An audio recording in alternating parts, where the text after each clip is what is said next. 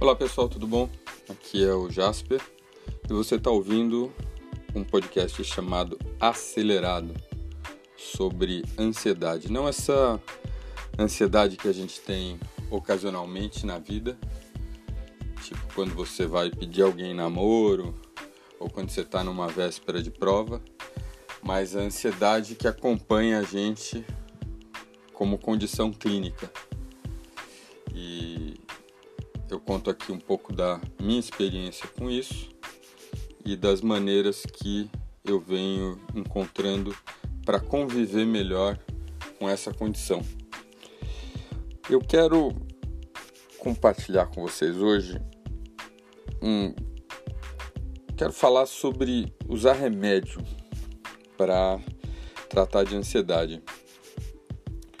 Não sou médico, então estou relatando aqui o meu caso. Eu usei remédio duas vezes e as duas vezes foram durante o meu doutorado. Doutorado é, o, é a bomba atômica da ansiedade. É a situação em que, se você não é ansioso, você fica. Se você é ansioso, você precisa ter muito cuidado, porque o doutorado é muito longo é uma experiência longa, ela é muito solitária.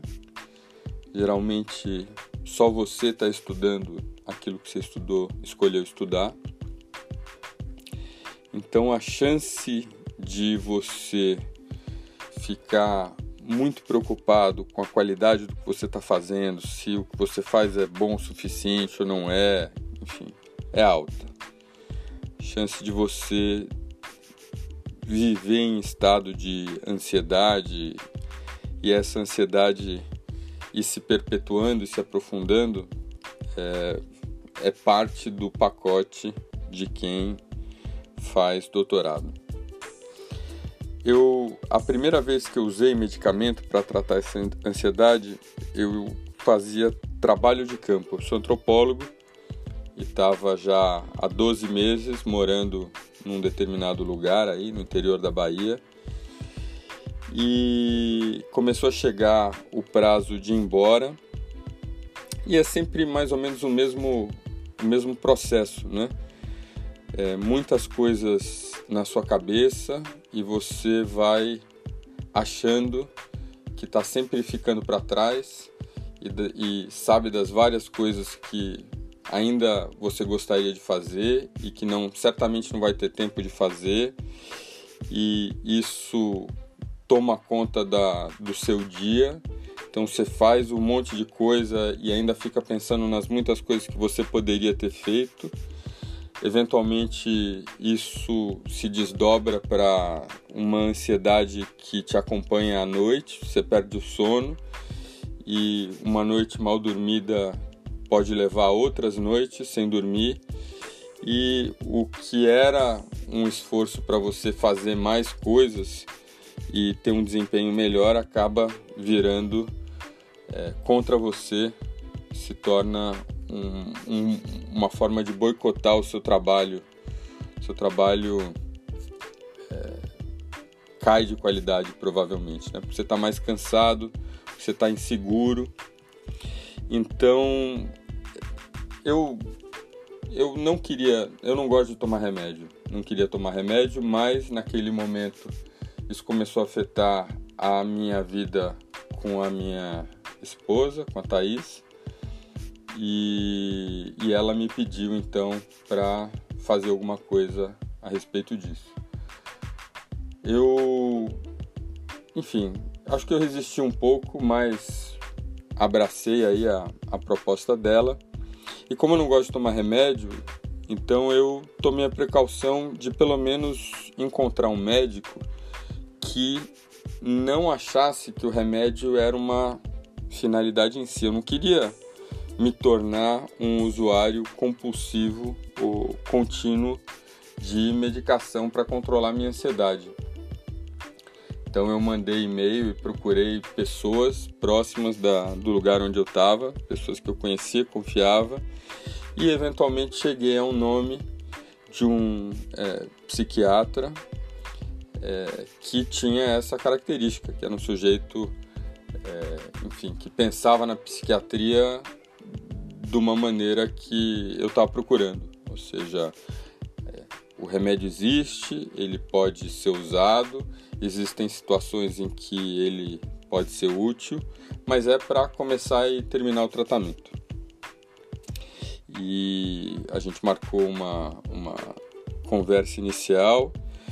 É, ele ouviu bastante do meu do contexto, de onde eu estava vindo, é, com aquelas, de onde que aquela ansiedade surgiu e traçamos um plano de três meses é, que incluía é, usar o Rivotril, né? Vou fazer só um parênteses para falar sobre o Rivotril. Eu sei por amigos médicos que esse é um, um medicamento que a gente não pode brincar, né? Então, dito isso, eu queria dizer, anotar, registrar aqui a minha experiência com o Rivotril. Quem existe uma noção no budismo que fala da nossa máquina, da nossa desculpa, da, da nossa cabeça, né, da nossa mente, sendo a mente do macaco ela fica pulando, né? Você nunca está onde você está, você está sempre indo de uma ideia para uma memória, para uma coisa que você tem para fazer, para uma música, para uma conversa que você não teve e nunca vai poder ter, e, enfim. Ela tá, ela, é essa mente do macaco, a mente agitada. E, enfim, uma das maneiras que eu lido com isso é pela meditação. Quando eu tomei o Rivotril, é, eu pensei comigo, né? Por que, que as pessoas gastam tanto tempo querendo meditar? Porque a meditação ela é um exercício, como todo exercício você vai melhorando com o tempo. O Rivotril foi o silenciador do barulho da minha cabeça. E, e ele, enfim, naquele momento, com aquela, naquele contexto, ele me trouxe a tranquilidade para é, me sentir relaxado e reduzir essa angústia, essa ansiedade e poder concluir o trabalho que eu estava fazendo na, de pesquisa, né? É, deu, deu o prazo do medicamento, é, teve, teve o processo do desmame que aconteceu com a ajuda de um outro remédio, né? O desmame, quem não sabe, é quando você vai tirando as doses da medicação para não tirar de uma vez só, né? E, e, e, não precisar sofrer tantas consequências desse desmame. E ajudou. É, a minha opinião sobre usar remédio é, é, é uma opinião bem do meio do caminho. Né? Eu não sou nem dos que dizem nunca tome e nem daqueles que é, dá graças a Deus pela existência da medicina e é isso mesmo e toma de tudo quando quer, a hora que quer.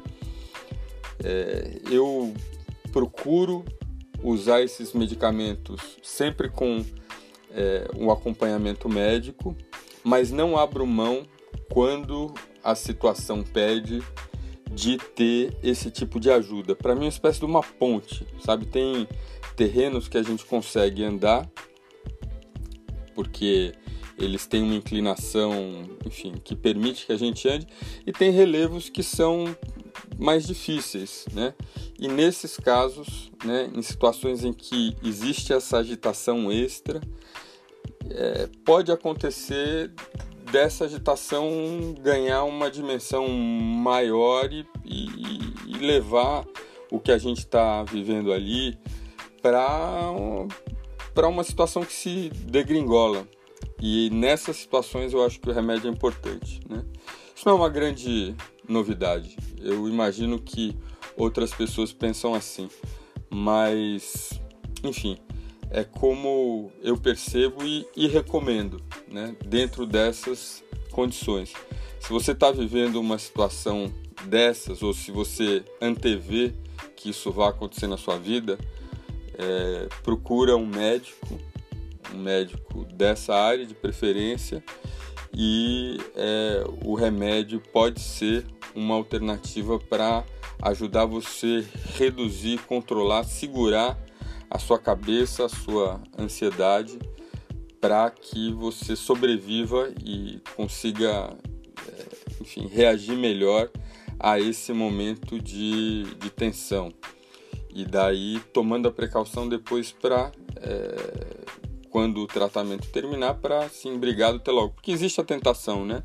Se você é agitado e gosta de, de se agitar e pensa muito, etc., o, o remédio estando ali, você fala, ah, para que, que eu vou é, tentar controlar isso? Eu, na hora que eu quiser dormir, eu tomo remédio. E, e eu entendo que o problema disso é que essas doses vão aumentando e eventualmente você está enfim, tomando muito mais remédio, criando situações adversas, paralelas, que você tem então que tratar também.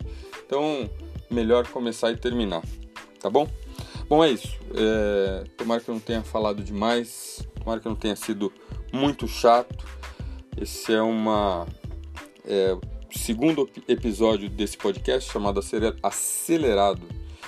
E o meu nome é Jasper. Tomara que você tenha gostado. Se você está escutando pelo Anchor, você pode mandar comentários de voz. Vou adorar ouvir o que você tem a dizer. Se quiser compartilhar casos é, envolvendo ansiedade, quiser comentar sobre esse episódio ou o, episódio anterior, enfim, o que você quiser dizer, fica à vontade. E é isso. Eu estou fazendo esse podcast a cada dois dias, então daqui a dois dias a gente se encontra de novo, tá bom? Um abraço, obrigado pela sua audiência e até mais.